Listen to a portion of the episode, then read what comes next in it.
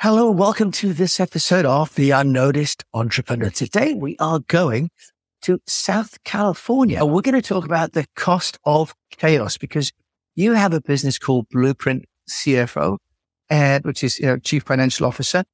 So, Jim, tell us what you do at the Blueprint CFO. So, Jim, we're uh, an accounting company in effect, but we're a different kind of accounting company because we help our clients use their current financial data to improve the performance of their business in the future.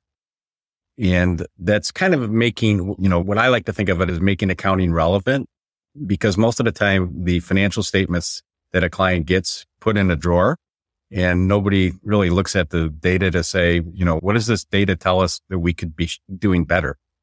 And so that's the whole focus of Blueprint CFO. Now, Jim, we also had this conversation about, you know, getting out of the way as a founder and letting the next generation build the brand. Do you mind uh, sharing that dynamic? No. So, I mean, I know we know we're not going to talk about this, but I'm 74 years old. And so I started Blueprint when I was 71 years old.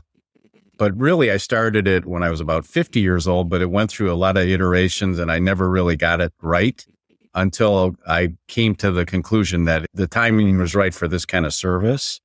And I was able to surround myself with young people, like you just mentioned, that could help me make it happen. Because you can only take something so far on your own. You know, you may have the idea, but if you can't build a team of people that are talented, that get it and want to do the same things that you're putting forth as a unique mission of a company, then you're not going to get there. And Jim, I don't get many chances to ask someone in your position this question. How much should companies be spending on marketing? Every company's different, so it's hard to say exactly. You know, I always think in my mind that a 10%, 10% of your sales should be spent on marketing.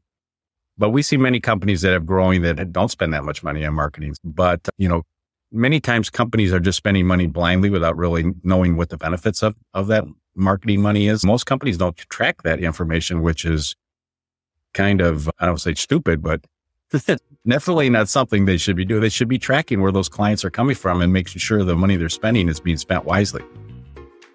Now, this was just a trailer for a full 20 minute show. The show will be dropping into your feed in the next day or so, so do look out for it and do enjoy it, share it, and review it.